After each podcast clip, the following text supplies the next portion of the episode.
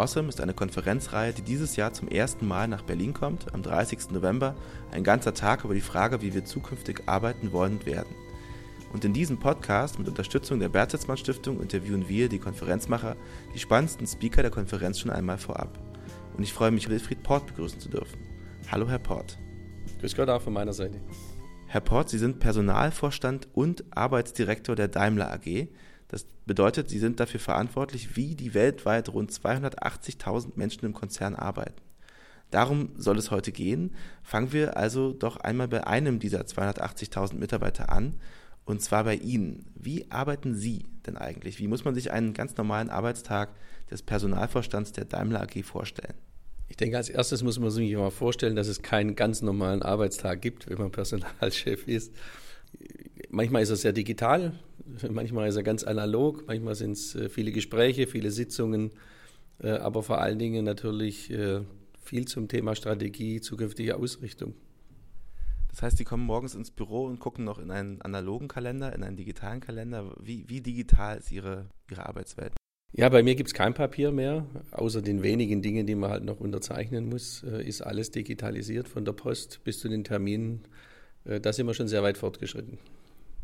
Sie haben ja Maschinenbau studiert und sind vor über 30 Jahren als Planungsingenieur hier zum ersten Mal im Daimler-Werk quasi aufgetaucht.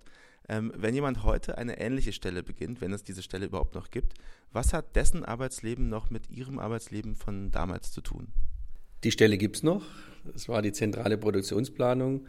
Äh, und ich sage mal, wir haben damals die ersten PCs eingeführt und heute äh, arbeitet man natürlich mit viel äh, moderneren Hilfsmitteln, äh, mit, äh, gerade in der Planung mit Simulationstools, äh, mit viel Software. Also im Prinzip ist der Arbeitsinhalt ähnlich geblieben, aber die Art und Weise, wie, wie gearbeitet wird, hat sich natürlich sehr verändert. Ähm, Sie haben in den 80er Jahren noch Ihren privaten Computer mit ins Daimler-Büro geschleppt. Sie durften dafür mit dem Auto bis an die Eingangstür fahren, weil das Ding so wahnsinnig schwer war. Damals waren das ja so riesige Geräte. Nun ist in Sachen Digitalisierung seither natürlich einiges passiert. Ähm, mal ganz allgemein gefragt, was genau hat denn die Digitalisierung im Konzern verändert? Also wie hat das die Arbeit verändert? Was hatte sie für Auswirkungen? Ich glaube, vor allen Dingen hat es die Art und Weise der Kommunikation verändert. Äh, man hat heute viel direkteren Kontakt, was früher natürlich äh, viel hierarchischer ablief. Äh, kann ich heute jeden Mitarbeiter zu jeder Zeit auf direktem Wege erreichen, kriege viel schneller Antworten, muss natürlich auch schneller Entscheidungen treffen. Und dann hat sich natürlich bei jedem im, im eigenen Arbeitsfeld natürlich viel verändert, was das, das Thema der Tools, der Werkzeuge angeht. Aber ich glaube, die größte Veränderung ist wirklich das Thema Kommunikation. Sehen Sie darin eher eine Herausforderung? Sehen Sie darin etwas, was viele Chancen birgt? Ist das ein zweischneidiges Schwert? Wie, wie, wie empfinden Sie das persönlich? Wie sehen Sie das für den Konzern? Ja, Sie sehen das schon richtig. Es ist schon eher ein zweiseitiges Schwert, weil auf der einen Seite ich natürlich viel schneller äh, mir Themen erarbeiten kann. Auf der anderen Seite äh, muss ich natürlich meine Firma anders organisieren. Es ist nicht mehr die Hierarchie, äh, die zählt, äh, sondern ich muss äh, natürlich viel stärker delegieren, ich muss vertrauen und äh, als Mitarbeiter muss ich natürlich auch Verantwortung übernehmen. Und äh, das ist sicher in großen Unternehmen die größte Herausforderung, wie man eben sich die Chancen mehr erarbeitet, ohne die Risiken äh, zu sehr zur Geltung zu bringen. Ein Effekt, der der Digitalisierung ja oft zugesprochen wird, ist, ist der, dass die Zeiten der sehr linearen Planbarkeit vorbei sind, dass man also nicht mehr so gut vorausplanen kann, was wird passieren, wo werden wir welche Umsätze machen, wie, wo, werden wir wie viele Autos verkaufen, sondern ähm, es gibt eine, ein, sozusagen eine Umwelt der permanenten Veränderung, der Volatilitäten, der Unsicherheiten, ähm, weil digitale Technologien sich verändern, ähm, exponentiell, also extrem schnell, aber auch das Kundenverhalten, Kundenbedürfnisse sich schneller wandeln und damit auch Geschäftsmodelle. Ähm, sehen Sie das so? Ist das typisch Digitalisierung? Und wenn ja, wie kann sich ein so großes Unternehmen wie Daimler an diese neue Geschwindigkeit anpassen? Geht das überhaupt? Ich würde jetzt nicht alles auf das Thema Digitalisierung schieben. Ich glaube, die, die Welt insgesamt ist äh, volatiler geworden, schneller geworden. Das hat was mit politischem Umfeld zu tun, das hat was mit Technologie zu tun, äh, mit, mit, vielleicht auch mit Wohlstand zu tun, der in vielen Regionen der Welt sich äh, eben stark entwickelt hat. Ähm, auch früher war die Planung in die Zukunft immer unsicher. Und ich kann mich an viele, viele Planungen erinnern in meinem Arbeitsleben, die sich alle hinterher als falsch herausgestellt haben. Manche waren zu optimistisch, manche waren zu pessimistisch. Äh, von dem her, daran hat sich, glaube ich, nicht so viel geändert. Aber äh, wir können heute oder wir müssen heute viel schneller darauf reagieren, wenn die Planung eben nicht so ist, ähm, wie man sie sich äh, auf dem Papier ausgedacht hat oder im Computer ausgedacht hat. Und da hilft natürlich das Thema Digitalisierung sehr stark, weil ich dann schneller die Auswirkungen einzelner Parameter aufs Gesamtsystem abschätzen kann und natürlich dann auch schneller reagieren kann. Das ist eine Herausforderung für alle Unternehmen. Äh, aber ich denke, gerade wir als Großunternehmen, wir haben natürlich Prozesse implementiert, die uns erlauben, darauf eigentlich sehr schnell äh, reagieren zu können. Und ich denke, der Erfolg des Unternehmens zeigt ja auch, dass, dass wir da erfolgreich sind. Dieter Zetsche hat mir mal in einem Interview gesagt bei der South by Southwest, Daimler muss lernen, wie ein Startup zu handeln, wie ein kleines, schlagkräftiges Team.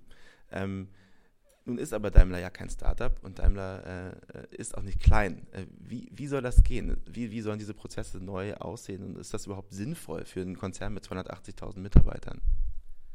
Also wir waren ja auch mal ein Startup oder unsere Gründerväter waren ja auch Startups in Garagen, äh, ganz in der Nähe hier.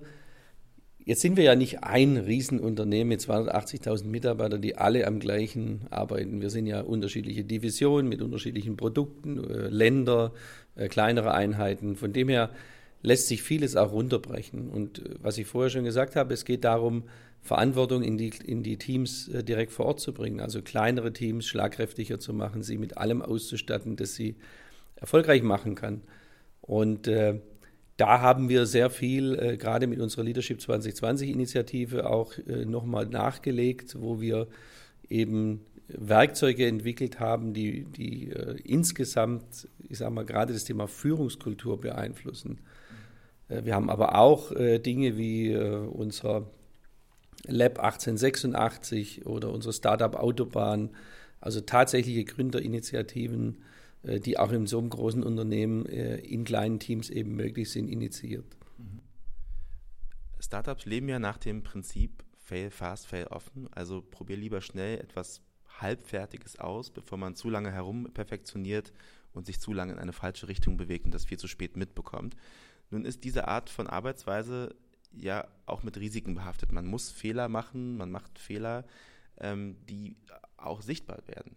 Ähm, wie schützt man denn als Unternehmen, das ja eine Reputation zu verteidigen hat, äh, seine Reputation? Wie schafft man es, ähm, da immer noch sozusagen mit, dem, mit denselben Werten verbunden zu werden wie früher? Man kann ja schlecht Beta-Versionen auf die Straße schicken und sagen, jetzt soll der Kunde mal gucken, ob das mit der neuen Lenkung funktioniert. Das ist eben die, die Kunst, wir müssen das klar abgrenzen.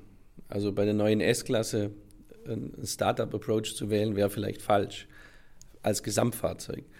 Aber ich sage mal, gewisse Dinge anzubieten, gewisse Services anzubieten, die äh, auch in einer S-Klasse, in einer neuen S-Klasse zum Tragen kommen, äh, das kann man sicher, weil da der Kunde auch Verständnis dafür hat. Aber die Grundfunktionsfähigkeit des Fahrzeugs und die Grundwerte, die, die man mit Mercedes verbindet, die dürfen natürlich nicht in Frage gestellt werden.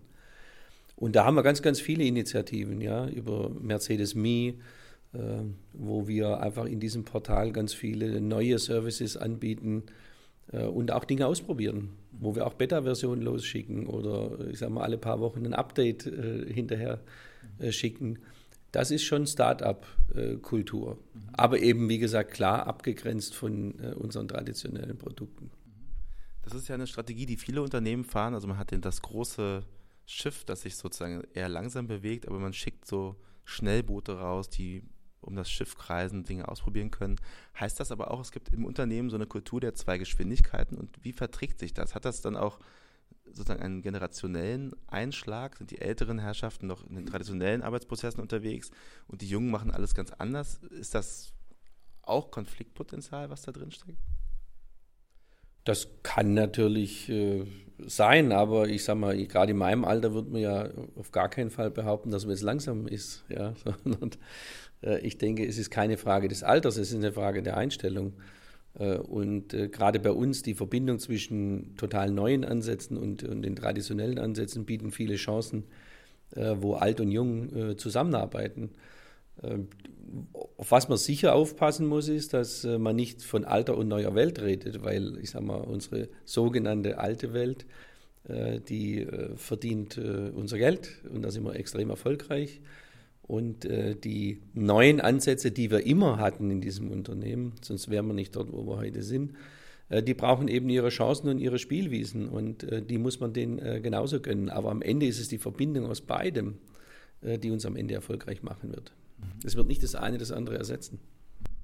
Heißt das, dass Sie auch neu und anders zusammenarbeiten? Also viele Unternehmen fangen ja zum Beispiel gerade an, ihre Büros komplett neu zu bauen. Die setzen jetzt die IT neben die Business Developer und die Informatiker neben die, ich weiß nicht, wilden, jungen äh, Ideengeber. Ähm, ich war mal bei Tesla in, in deren Designstudio und da ist es tatsächlich so, dass da die Designer und die ähm, Ingenieure von Anfang an direkt an einem Tisch sitzen und sozusagen iterativ von Problem zu Problem gemeinsam überlegen, wie kann das gelöst werden. Die haben mir damals erzählt, die sind so viel schneller mit einigen Dingen, weil sie nicht wie traditionelle Unternehmen äh, erstmal ganz lange in einem Unternehmensteil vor sich hinarbeiten, verrückte, tolle Designs äh, entwickeln, dann damit zu den Ingenieuren gehen, die natürlich sagen, ihr Designer, ihr, ihr habt ja überhaupt keine Ahnung, wie soll das denn funktionieren? Ähm, so, und dann fängt man sozusagen wieder von vorne an, sondern die setzen alle zusammen an einen Tisch. Ist das auch etwas, was man hier bei Daimler neu lernen muss, sich früher gemeinsam an einen Tisch zu setzen? War das schon immer so? Ähm, oder ergibt das vielleicht für, eine, für einen Konzern, der so groß ist wie, wie Ihrer, auch viel weniger Sinn als für jemanden wie Tesla, der im Endeffekt wie ein kleines Software-Startup funktioniert? Also diese Ansätze gibt es ja schon, schon lange und äh, ich denke, wir hätten nicht so tolle Autos, äh, wenn wir nach dem Prinzip, der eine schmeißt es dem anderen in den Garten und der guckt dann, wie er damit weiter umgeht, äh, funktioniert. Also so funktioniert es bei uns äh, schon lange nicht mehr. Äh, dass man dort immer noch äh, weiter vorangehen kann, das ist äh, unbestritten. Gerade das Thema Digitalisierung aus meiner Sicht sowieso etwas, was man nicht delegieren kann. Ich kann nicht Digitalisierung an den IT-Bereich delegieren, sondern ich muss dafür sorgen, dass jeder im Prozess digitale Kompetenzen aufbaut. Das heißt nicht, dass er am Ende programmieren muss, aber er muss digitales Verständnis entwickeln. Und daran arbeiten wir sehr stark, dass wir tatsächlich hier Spezialisten aus den äh, digitalen Bereichen und Spezialisten aus den traditionellen Bereichen viel näher zusammenbringen, damit die einen von den anderen lernen können. Aber am Ende wollen wir natürlich wirklich, dass jeder Mitarbeiter gerade diese digitale Kompetenz mit sich trägt, mhm. weil nur dann sind wir eigentlich wirklich schnell und erfolgreich. Mhm. Wie machen Sie das konkret? Also wie bringen Sie diese Leute neu zusammen? Wie würfeln Sie die neu zusammen? Ja, wir haben Bereiche, wo, wo eben aus dem IT-Bereich und aus dem Vertrieb zum Beispiel in, ein, äh, in ein gemeinsame äh, Abteilung zusammenkommen und die dann gemeinsam an den Ergebnissen äh, arbeiten. Wir haben viele Online-Schulungen natürlich und wir bieten viele Möglichkeiten, sich mit diesem Thema direkt vertraut zu machen, aber eben auch durch organisatorische Lösungen. Und das Thema neue Bürowelten, klar, das, das gibt es bei uns natürlich auch. Äh, und äh, das soll ja auch dazu führen, dass Menschen überhaupt, ich sage mal, stärker äh, miteinander sich vernetzen und, und, kommunikativer sind und sich nicht zurückziehen in ihre eigene Welt und eigentlich den, den Rest ignorieren können. In letzter Zeit wurde ja den deutschen Autokonzernen, haben Sie natürlich mitbekommen, oft vorgeworfen, zu sehr und zu lange schon an alten Modellen, an alten Antriebsmodellen, an alten Geschäftsmodellen festzuhalten. Ähm, vielleicht ja auch gar nicht zu Unrecht können Sie mir gleich sagen, wie Sie das sehen. Ist das auch eine Folge von zu langsamer Innovationsfähigkeit oder auch der Angst, Dinge, die einfach sehr lange funktioniert haben, zu hinterfragen? Ist das etwas, was man einfach mitbringt, wenn man so viele sozusagen Traditionen und ähm, natürlich auch äh, Verantwortung mit sich trägt, dass man da ein bisschen langsamer wird und vielleicht zu langsam? Ist das eine Gefahr? Ich glaube, dass man als allererstes mal viel zu kurz springt, wenn man jetzt den Automobilherstellern vorwirft, sie hätten irgendwas verschlafen. Äh, die Diskussion muss ja auch unter Einbezug des Kunden stattfinden. Und es ist halt immer noch so, dass äh, die überwiegende Mehrzahl der Kunden die traditionellen Antriebe und Fahrzeuge deutlich den äh, zukünftigen bevorzugt.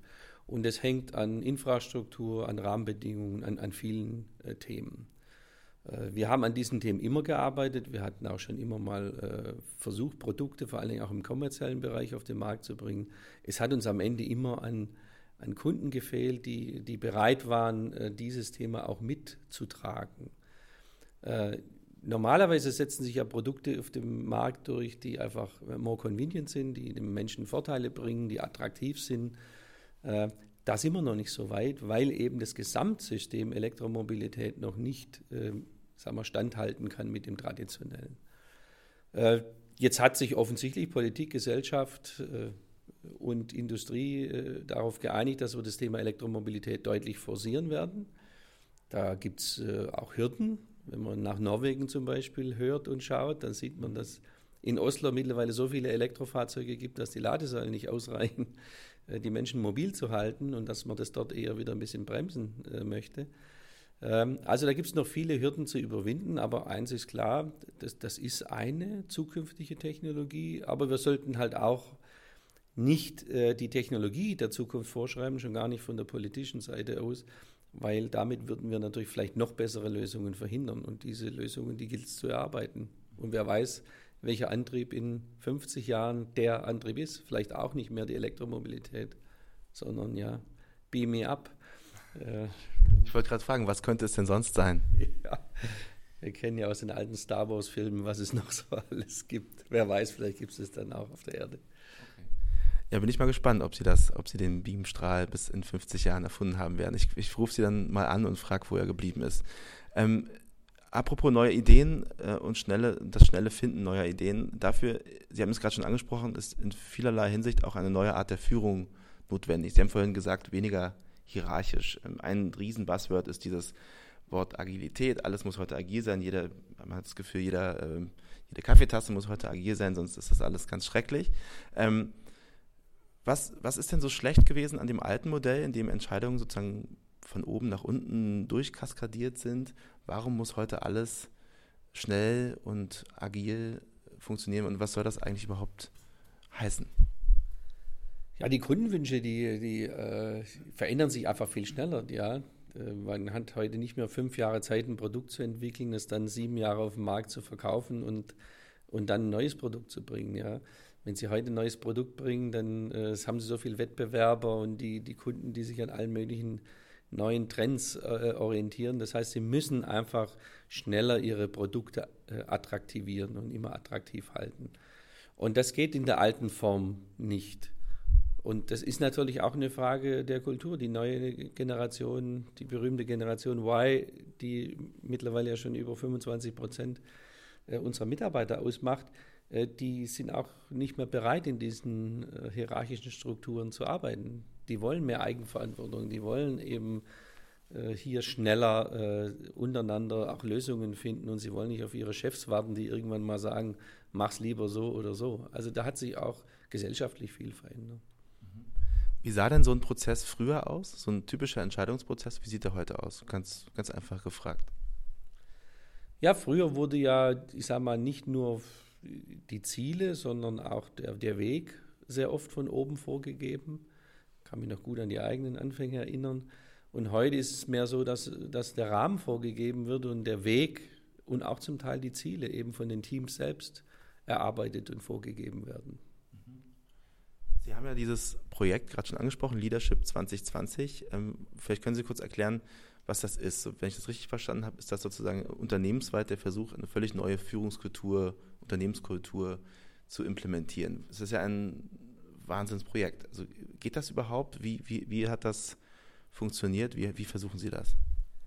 Die Frage haben wir uns am Anfang natürlich auch gestellt, wie geht das? Haben aber dann festgestellt, dass der, der Veränderungswille in, in, im Unternehmen sehr groß ist, also diese Kultur tatsächlich zu ändern. Das ist ja schon mal eine Grundvoraussetzung. Ist also nicht von jemand oben ausgedacht äh, und alle sagen dann super, auf das haben wir gewartet, ja, äh, im, im, negativen Sinne, sondern es ist tatsächlich so, dass ein Wunsch da war, hier Veränderungen herbeizuführen. Wir haben es so aufgegriffen, dass wir eben nicht im Vorstand besprochen haben, was dort jetzt äh, vorgegeben wird, sondern dass wir ein Team beauftragt haben, wo sich Mitarbeiter aus dem ganzen Konzern bewerben konnten. Äh, und haben über 1000 Bewerbungen bekommen und am Ende dann 144 Mitarbeiter rund um die Welt, äh, alle Generationen, alle Führungsebenen sich zusammengesetzt und haben uns auf acht Feldern eben neue äh, Ideen mitgegeben, wie man zusammenarbeitet, wie man Führungsentwicklung gestaltet, wie man Qualifizierung gestaltet, wie man Innovation äh, angeht. Und diese Dinge wurden dann mit dem Vorstand diskutiert, äh, von den Teams dann auch weiterentwickelt und äh, wir haben mittlerweile alle diese Bausteine implementiert Äh, jeweils ein, jeder Vorstand hat ein, sponsert eins dieser Teams. Aber die Ideen und die Ausarbeitung kommen von den Teams selbst. Das heißt, wir haben dort eine, schon mal eine große Basis, äh, dass eben die, die Führungskräfte und die Mitarbeiter selbst äh, sagen konnten, so wollen wir geführt werden, so wollen wir auch ähm, Personalentwicklung betreiben. Und das ist natürlich ein deutlicher anderer Ansatz, als man das in der Vergangenheit äh, gemacht hat. Und was kam dabei raus? Also war das einfach, ähm, auch für den Vorstand das dann zu akzeptieren oder waren das auch schwierige Entscheidungen? Was, was, was ist jetzt anders als davor?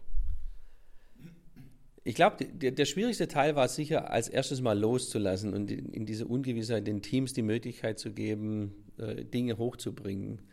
Äh, als wir uns dann mit, dem, mit den Themen auseinandergesetzt haben, war es eigentlich ganz einfach, weil das waren alles, äh, also alles Dinge, die absolut Sinn machen, klingt jetzt vielleicht blöd, aber die, die uns wirklich in eine neue Form der, der Führungskultur gebracht haben. Und äh, die wurden auch alle ab, äh, abgesägt in dem Sinne, dass wir sie gemeinsam diskutiert haben und alle äh, unterstützt haben, äh, mit viel Energie, also von allen Beteiligten. Und von dem her war dieser neue Ansatz sicher am Anfang eine gewisse Unsicherheit, aber am Ende sind alle sehr, sehr zufrieden äh, und glücklich darüber, dass wir diesen Ansatz gewählt haben. Ein Baustein, von dem ich weiß, den ich sehr interessant finde, ist die sogenannte Schwarmorganisation. Vielleicht können Sie einmal erklären, was es damit auf sich hat. Was, was soll das sein? Also Schwarmorganisation ist ja nicht was, was wir erfunden haben, aber was wir äh, jetzt sehr gezielt einsetzen. Das heißt, ich gebe einem Team äh, wirklich ein Thema und lasse sie die Lösung alleine finden, auch wirklich eigenverantwortlich finden. Auch die Organisation, wie sich das Team organisiert, alles ist dem Team überlassen.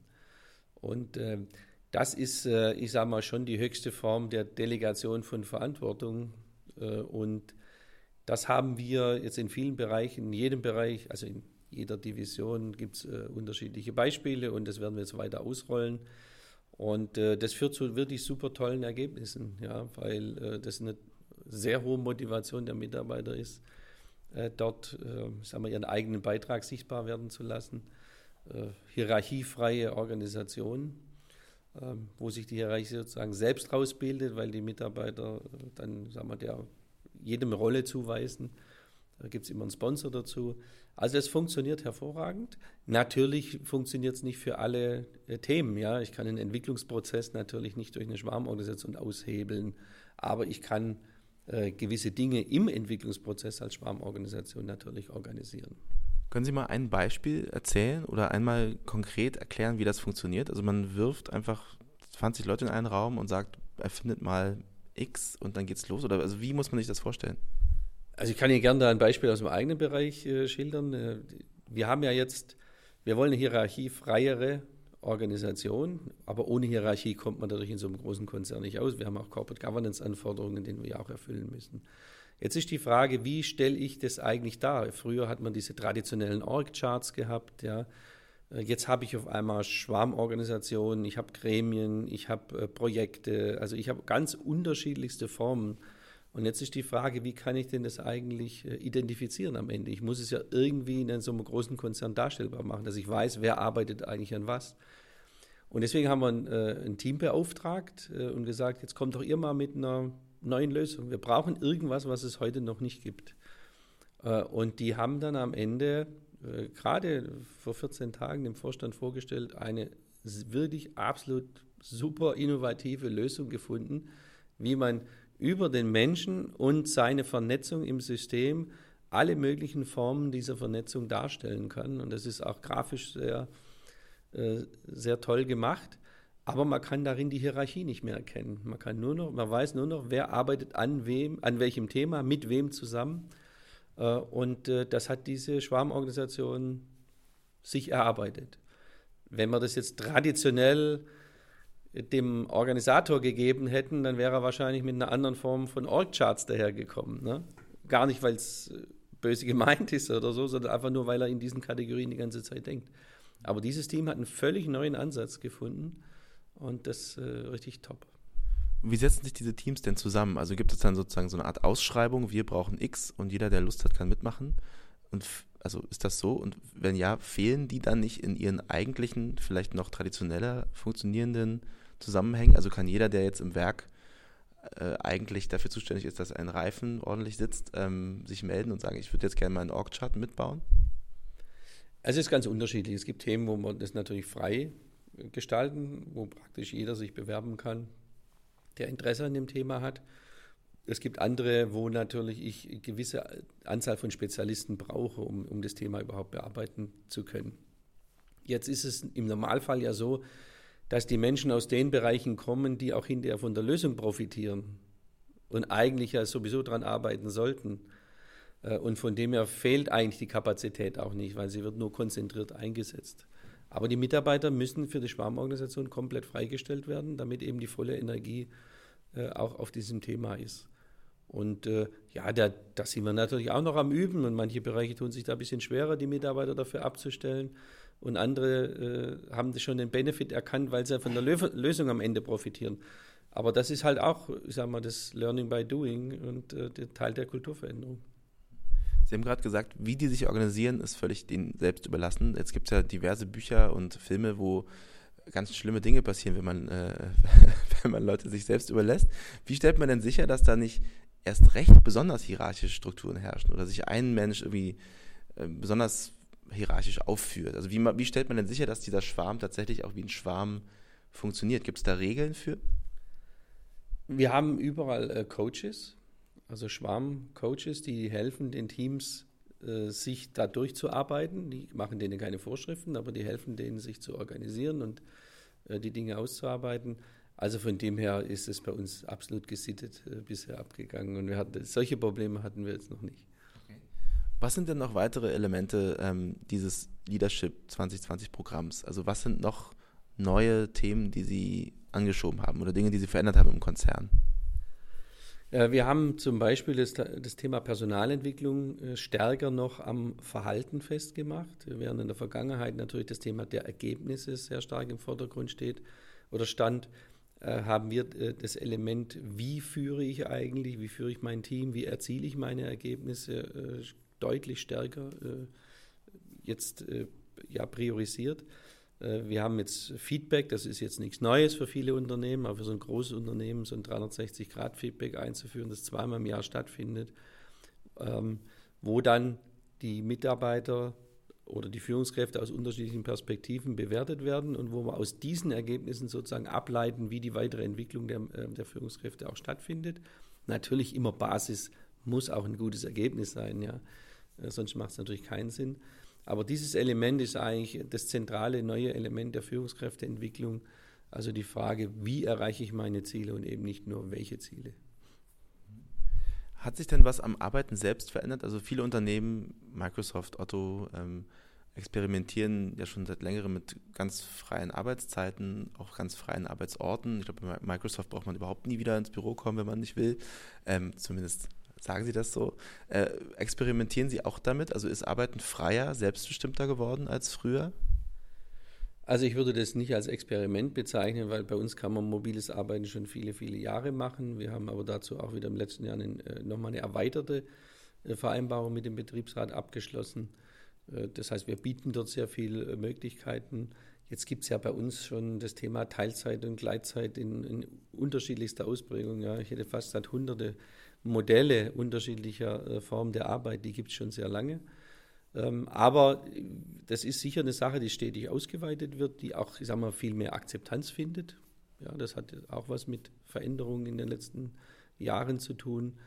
Ähm, nie am Arbeitsplatz erscheinen. Ich glaube, dass das äh, nicht das Ziel ist. Ich kenne auch Unternehmen, die da auch schon zurückrudern zum Teil, weil eben diese physische Präsenz zumindest zu gewissen Terminen einfach notwendig ist und auch nochmal ein anderes äh, äh, anderes Miteinanderarbeiten äh, kreiert. Also von dem her, wir sind da sehr weit äh, vorne weg mit mobilem Arbeiten, äh, auch mit variablem Arbeiten, was Teilzeit und Gleitzeit und so weiter angeht. Ähm, aber am Ende macht es die Mischung aus allem. Ähm, und ja, die, die Mitarbeiter wollen mehr Flexibilität haben. Es hat was mit Familie zu tun, auch mit Freizeitverhalten zu tun. Das wollen wir natürlich möglichst unterstützen im Rahmen, äh, wie es eben auch für ein erfolgreiches Unternehmen überhaupt möglich ist. Das heißt also, die Änderungen, die Sie angesprochen haben, die wird von den Mitarbeitern auch gut angenommen. Also man könnte ja auch sagen, die sind vielleicht ganz happy gewesen mit der alten Zeit. Sie müssen jetzt ständig selber Sachen entscheiden, die, die müssen sich jetzt ständig selber überlegen, wo sie nun irgendwie arbeiten wollen. Ähm, ist das eigentlich für jeden auch das Beste? Also kommt da jeder mit? Ist das nicht für manchen auch eine Überforderung in, in gewisser Weise? Na, nachdem ja jeder, ich sage mal, selbst bestimmen kann oder im großen Rahmen selbst bestimmen kann, äh, wie er arbeitet äh, im Rahmen unserer Regeln, ist das sicher kein Thema, dass, dass der, ein, der eine, der sich mehr dem einen zugezogen fühlt, äh, so machen kann und der andere, der flexibler sein will, macht es so. Am Ende geht es vor allen Dingen darum, dass man die, das sich gegenseitig anerkennt, dass ich akzeptiere, dass mein Mitarbeiter oder mein Kollege eben ein anderes Lebensmodell fährt, in, in der gleichen Firma, mit den gleichen Möglichkeiten, als äh, ich das tue. Äh, von dem her, uns geht es darum, oder auch mir persönlich geht es doch sehr darum, dass, dass wir diese Flexibilität, diese individuelle Flexibilität auch ermöglichen und nicht dem, äh, jedem vorschreiben, du musst so oder so arbeiten, weil dann wären wir ja wieder im alten System. Ja, nur in neuen Kleidern und das kann es nicht sein. Jetzt ist dieses neue Arbeiten ja auch vor allem für die Führungskräfte eine große Herausforderung, weil sie, Sie haben es schon gesagt, loslassen müssen. Die haben einfach weniger Kontrolle als früher. Die müssen akzeptieren, wenn jemand sagt, ich arbeite heute von zu Hause. Die müssen den Schwarm mal machen lassen, ohne beim Schwarm äh, mit im Zimmer äh, sitzen zu können. Ist das, ist das schwierig? Also wie gut schaffen die das, dieses Loslassen? Das ist sicher der schwierigste Schritt einer Kulturveränderung. Und äh, da gibt es welche, die, die kennen das gar nicht anders und andere, die, die, also die wehren sich. Und, und, da müssen wir eben helfen, indem wir über Coach, über, auch über Ergebnisse, ja, wenn man sieht, wie die Ergebnisse sind äh, und wenn die gut sind, lässt es einfacher, lässt einfacher loslassen, als wenn, wenn das umgekehrt passiert. Also das ist sicher der Lerneffekt, den man auch nicht über Nacht auf Knopfdruck erzeugen kann, sondern den muss man mit viel Überzeugung und Diskussion und, und anhand der Ergebnisse, die sich daraus ergeben, sich hart erarbeiten. Und das ist die Kulturveränderung, in der wir im Moment sind. Da geht es ja auch um, um, Machtverlust, ganz klar. Ähm, und der Machtverlust wird natürlich von guten Ergebnissen äh, übertrumpft, wenn man so will. Aber messen Sie das eigentlich? Also haben Sie mal durchgemessen, ob sozusagen die, Pro die Produktivität, die Innovationsfähigkeit mit all diesen neuen Methoden tatsächlich sich verändert hat? Kann man das sagen? Weiß man das wirklich? Ja, also da, da wäre ich jetzt ein bisschen vorsichtig. Äh, äh, ich sag mal, auf wissenschaftlicher Basis hat es natürlich einen anderen Anspruch. Was wir messen, sind natürlich schon, äh, ich sage mal, gewisse Indikatoren. Also wir messen, wie wird das Feedback eigentlich genutzt? Also wie oft, wer nutzt es, wie viel Feedback wird gegeben, wie sind die Ergebnisse. Ähm, wir, wir messen, wie viele Menschen sich tatsächlich auf Stellen bewerben, weil wir haben ja seit neuestem alle Führungskräftestellen sind weltweit ausgeschrieben. Äh, und dann ist die Frage, wie viele Leute bewerben sich, wie viele sind davon erfolgreich. Man kann sich übrigens unabhängig davon, ob eine Stelle frei ist, auf Stellen schon mal bewerben im Sinne von, ich interessiere mich für die Stelle. Da sagen, gucken wir auch nach, wie viele Menschen machen das wirklich. Einfach um ein Gefühl dafür zu bekommen, wie diese Instrumente tatsächlich bei den Mitarbeitern ankommen und ob sie am Ende auch erfolgreich sind. Ja? Also es geht ja auch um die, um die Frage der Ergebnisse dieser Prozesse. Und das, das messen wir natürlich. Äh, aber da sind wir halt auch noch am Anfang, da müssen wir noch historische Daten natürlich sammeln. Aber man merkt schon ein sehr, sehr großes Interesse. Äh, wir hatten jetzt gerade äh, bei der Corporate Academy so Massive Online-Courses angeboten. Und dort war in den ersten drei Tagen oder so, hatten wir, glaube ich, schon 10.000 äh, Subscriptions. Also da, da, tut sich wahnsinnig viel. Es ist wahnsinnig großes Interesse äh, bei den Mitarbeitern, an diesen neuen Dingen teilzunehmen. Heißt, neu arbeiten, also hierarchiefreier arbeiten, auch dass man in Summe einfach weniger Führung braucht und damit vielleicht auch weniger Führungskräfte. Hat das vielleicht auch etwas, also spielt das auch eine Rolle, wenn, wenn Führungskräfte da so ein bisschen zögerlicher sind, wenn die sehen, okay, jetzt arbeiten die ja alle total wunderbar ohne mich? Ähm, Finde ich vielleicht nicht so gut. Ich glaube, man muss erstmal über, äh, sich überlegen, was Führung heißt. Wir, wir, wir verbinden Führung immer mit der alten Art, Menschen zu sagen, was sie zu tun haben. Aber Führung heißt ja auch, dass ich Menschen begleite, ihnen Möglichkeiten eröffne, sie coache. Äh, und da ist, glaube ich, heute mehr Führung gefragt als früher, aber eben auf andere Art. Menschen wollen ja nicht alleine gelassen werden mit ihren Verantwortungen mit dem, was sie zu tun haben, sondern sie wollen in intelligenter Weise begleitet werden, über ihre persönliche Weiterentwicklung äh, sprechen. Also der, der Führungsanteil wird größer, der inhaltliche, jetzt machst du genau das, was ich dir sage, der wird deutlich weniger. Und das empfinden Menschen eher als positiv. Jetzt ist ja sozusagen, das ist ja grundsätzlich ein Teil der Digitalisierungsdebatte, ist ja, dass wir zukünftig es mit Maschinen zu tun bekommen, die immer mehr Dinge können, die bisher nur Menschen konnten. Die können quasi kognitive Fähigkeiten entwickeln, können lesen, können Zusammenhänge erkennen, können aus Mustern, äh, aus, aus riesigen Daten Muster erkennen, die wir nie erkennen würden. Ähm, daher gibt es natürlich bei vielen die Angst, dass Digitalisierung auch heißt, die Maschinen kommen und machen jetzt bald alle das, was wir machen. Ich meine, im, im, in der Fertigung ist, ist, ist, man schon lange gewöhnt, dass es Roboter gibt. Das ist irgendwie, glaube ich, nur ein alter Hut. Aber da kommt jetzt eine neue Welle an ähm, sozusagen Technologien auf uns zu, die die, die doch nochmal einiges verändern werden. Wie sehen Sie das? Also was, wie schätzen Sie den Einfluss von Technologie zukünftig auf die Arbeit hier im Konzern? Äh, wie schätzen Sie die ein? Das sehen Sie völlig richtig. Also das wird einen großen Einfluss haben auf, äh, ich sage mal, Arbeitsgebiete, in denen man sich das heute noch nicht so vorstellen kann. Ich komme ja selbst auch aus der Fertigung. Äh, da ist es schon seit meinem Berufsstart normal, dass man sich mit der Frage von Automatisierung äh, beschäftigt, äh, die in manchen Bereichen sehr, sehr weit fortgeschritten ist. Ich sage mal zur Entlastung der Menschen, zur Unterstützung, ähm, auch zum Thema Kosten äh, oder zum Thema der Betriebsnutzungszeiten und so weiter. Äh, diese Dinge werden in den, ich sage mal, stärker administrativen Bereichen natürlich äh, auch kommen. Die sind schon da und werden verstärkt sein. Und dann müssen sich äh, die Menschen oder wir als Unternehmen uns auch in den Bereichen umstellen, weil wenn wir das nicht tun, dann sind wir einfach nicht mehr wettbewerbsfähig. Äh, und das heißt, wir müssen Berufsbilder verändern, wir müssen Menschen für andere Dinge qualifizieren. Aber ich sage mal, ich habe da jetzt gar keine so große Sorgen, weil in der, wie gesagt, im, im Blue-Color-Bereich haben wir das schon erfolgreich gemeistert. Und so werden wir das auch auf der indirekten Seite auch tun bei den Angestellten. Also das, das ist nicht abzuwenden. Das wird definitiv verstärkt kommen. Welche Berufsbilder werden denn da besonders betroffen sein und welche neuen wiederum braucht man vielleicht in dieser neuen Arbeitswelt, in der wir mit Maschinen interagieren, die die Dinge können, die, die sie bisher nicht konnten? Also da geht es ja vor allem um sehr routinierte, nach Standards ablaufenden Tätigkeiten, die einfach sehr einfach von Maschinen in Code, also als Code verstanden und dann auch durchgeführt werden können. Also ich sage mal gerade jetzt am besten ist immer über eigene Bereiche zu reden, damit wir nicht alle nervös machen. Äh, ich sage mal, die, das Thema der, der Administration im Personalbereich, da ist ja auch viel, ich sage mal, sehr wiederholende Tätigkeiten. Ja? Da kann man sehr viel auch am Ende äh, automatisieren.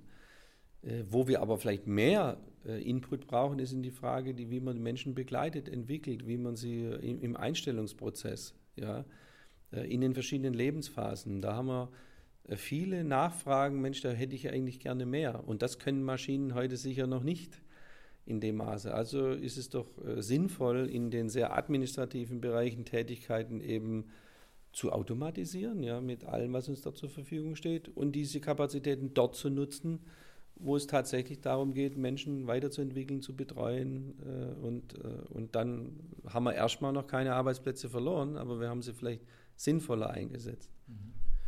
Denken Sie da heute schon dran? Also machen, machen Sie diese Entwicklung schon oder bereiten Sie die schon vor? Wie muss man sich das vorstellen?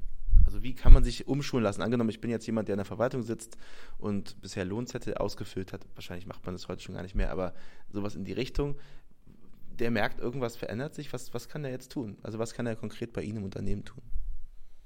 Ja, wir haben ganz viele Weiterbildungsmöglichkeiten, äh, entweder ganz gezielt auf gewisse Stellen oder man kann sich schon im Vorgriff sozusagen weiterbilden. Also gibt es ein ganz, ganz breites Feld. Äh, intern sowie extern. Das unterstützen wir natürlich auch, wenn jemand extern sich da weiterbildet. Äh, und ja, wir sind in vielen Bereichen dabei, diese Themen voranzutreiben, weil nochmal, wenn, wenn wir es nicht tun, äh, werden es andere machen und dann werden, werden wir im Nachteil sein. Und nochmal, ich sehe das sehr positiv. Es gibt für alle Menschen Entwicklungsmöglichkeiten und es ist nichts Neues für uns. Wir haben es in anderen Bereichen schon sehr, sehr äh, deutlich gemacht. Ja. Mhm. Wir kommen gleich zum Schluss. Ähm, Sie haben gerade schon gesagt, die Anforderungen an Mitarbeiter verändern sich im Zuge der Digitalisierung. Was würden Sie denn sagen, sind die Fähigkeiten, die man braucht? Also was würden Sie angenommen einem Teenager von heute, was würden Sie dem raten? Was sollte der lernen? lange hieß es, alle müssen jetzt coden können. mittlerweile weiß man, naja, Coden kann man eigentlich auch ziemlich gut automatisieren. Ähm, was sind denn noch die Tätigkeitsfelder, in denen wir als Mensch wirklich einen Vorteil haben im Wettbewerb mit den immer fähiger werdenden Maschinen? Ich glaube, die, die, die Kombination, also die, die Brücke zu schlagen zwischen den Technologien, die es gibt, und den eigenen menschlichen Fertigkeiten. Ich sage immer, ich, und das sagen meine Jungs mir auch immer, ich werde nie, äh, nie in der Lage sein, WhatsApp in dem Tempo zu schreiben, wie die das machen. Und da brauche ich mir auch keine Mühe mehr geben, weil das habe ich als Kind versäumt, weil es das damals eben nicht gab. Äh, und jetzt daraus zu lernen, wenn ich das eben kann, was kann ich daraus noch für Anwendungsfälle kreieren? Ja, wie, wie bringe ich eben diese technologischen Möglichkeiten mit den menschlichen Fähigkeiten äh, zusammen, um bessere Prozesse äh, zu erzielen? Dort, dort sind Menschen äh, wirklich gefragt. Äh, und das ist auch das Thema, finde ich, in, an den Universitäten, an den Ausbildungen, dass man das jeweilige Fachgebiet, was man hat, kombiniert eben mit den digitalen äh, Fähigkeiten, Notwendigkeiten und daraus Ideen kreiert, wie man in seinem eigenen Fachgebiet besser werden kann. Und diese Offenheit und diese, dieser neue Blickwinkel auf, auf seine eigene Fachrichtung, die, die müsste auch noch viel stärker an den Universitäten und Schulen gefördert werden. Dann machen wir als letzte Frage noch einmal das, das Fenster auf in die Welt da draußen. Wir haben gerade schon die Schulen und Universitäten angesprochen. Ähm, inwiefern sehen Sie denn Deutschland sozusagen gewappnet für das, was auf uns zukommt im Sinne der digitalen Transformation. Die ist ja schon schwer im, äh, im Gange und die Chancen, die damit einhergingen, wurden bisher oft im Silicon Valley ergriffen, vielleicht in China. Was macht, an, was macht Ihnen Hoffnung, dass die nächste Runde an Europa geht und wir hier nicht irgendwann nur noch davon leben, die hübschesten Schlösser und die äh, schönsten äh, Oktoberfeste zu haben? Ähm, wie, wie muss das wie müssen wir die Zukunft gestalten, damit das nicht so ausgeht? Da könnten wir jetzt sehr lange drüber sprechen, aber so viel Zeit haben wir sicher nicht. Ich glaube, dass wir, dass wir die Rahmenbedingungen einfach dramatisch verändern müssen. Wir können nicht mit den Regeln der Steinzeit äh, das digitale Zeitalter gestalten. Das funktioniert nicht. Und wir können auch nicht mit der Infrastruktur der Steinzeit das digitale Zeitalter bestimmen. Und wenn ich heute durch Europa fahre oder durch Deutschland fahre und, und sehe, wo ich Datenempfang habe, wo ich keinen Datenempfang habe, wenn ich zu Hause mein Internet betreibe, ist es langsamer als das Internet, das ich vor 15 Jahren in Tokio äh, hatte und das mein Sohn damals ausgiebig genutzt hat. Ja. Äh, und äh, das sind einfach Dinge, die, die man dringend verändern muss. Ja. Die Arbeitszeitgesetze, die die Flexibilität behindern, äh, die, die Frage von äh, Wagniskapital, wie das ausgegeben wird, von Unterstützung äh, dieser Startups, äh, die Frage der Transformation dann von den Startups in die, in die tatsächliche traditionelle äh, Wirtschaftszweige und so weiter. Da gibt es so viele Dinge, die wir dringend anpacken müssen und es hat keinen Sinn, dass alle immer in Silicon Valley fahren und sich angucken, wie das da drüben so toll funktioniert und wenn sie zurückkommen, sagen, das ist zwar toll, aber ich will das und das und das bei uns nicht ändern. Das, das wird nicht funktionieren. Und da müssen wir schon wahnsinnig aufpassen. Und es fängt in den Schulen an, in den Universitäten, aber eben auch beim Gesetzgeber, was die, die Rahmenbedingungen solcher Dinge angeht. Wie schaffen wir das? Na, indem wir es endlich anpacken. Und sind Sie optimistisch, dass das klappt? Naja, jetzt schauen wir mal, was die neue Regierungsbildung so bringt. Aber ich hoffe, dass wir mehr Wirtschaftsorientierung äh, haben äh, und nicht weiterhin Sozialgeschenke verteilen, sondern dass wir einfach eine gute Mischung aus beidem finden und uns hier jetzt mal deutlich äh, und schnell auf den Weg machen, äh, die Rahmenbedingungen anzupassen, die notwendig sind, um erfolgreich zu sein in diesem digitalen Zeitalter. Wilfried Port, vielen Dank, dass Sie sich die Zeit genommen haben, hier heute unser Gast zu sein im Work Awesome Podcast. Wir freuen uns, Sie am 30.11. in Berlin auch bei der Work Awesome Konferenz auf der Bühne begrüßen zu dürfen. Und wenn auch Sie da draußen teilnehmen und mit uns diskutieren möchten, unter www.workawesome.de gibt es die Tickets. Wir bedanken uns bei Ihnen fürs Zuhören. Wir bedanken uns bei Popstickle, der wunderbaren Berliner Band, die uns die Musik für diesen Podcast liefert. Und wir bedanken uns bei der Bertelsmann Stiftung, unserem Partner für diesen Podcast. Mein Name ist Lars Gäde. In drei Wochen gibt es die nächste Folge. Bis dahin, vielen Dank und tschüss. Bitteschön. Jetzt versuche ich noch das Gerät auszuschalten. Das ist mit der digitalen Fähigkeit. Ja, das ist, du so ganz. Äh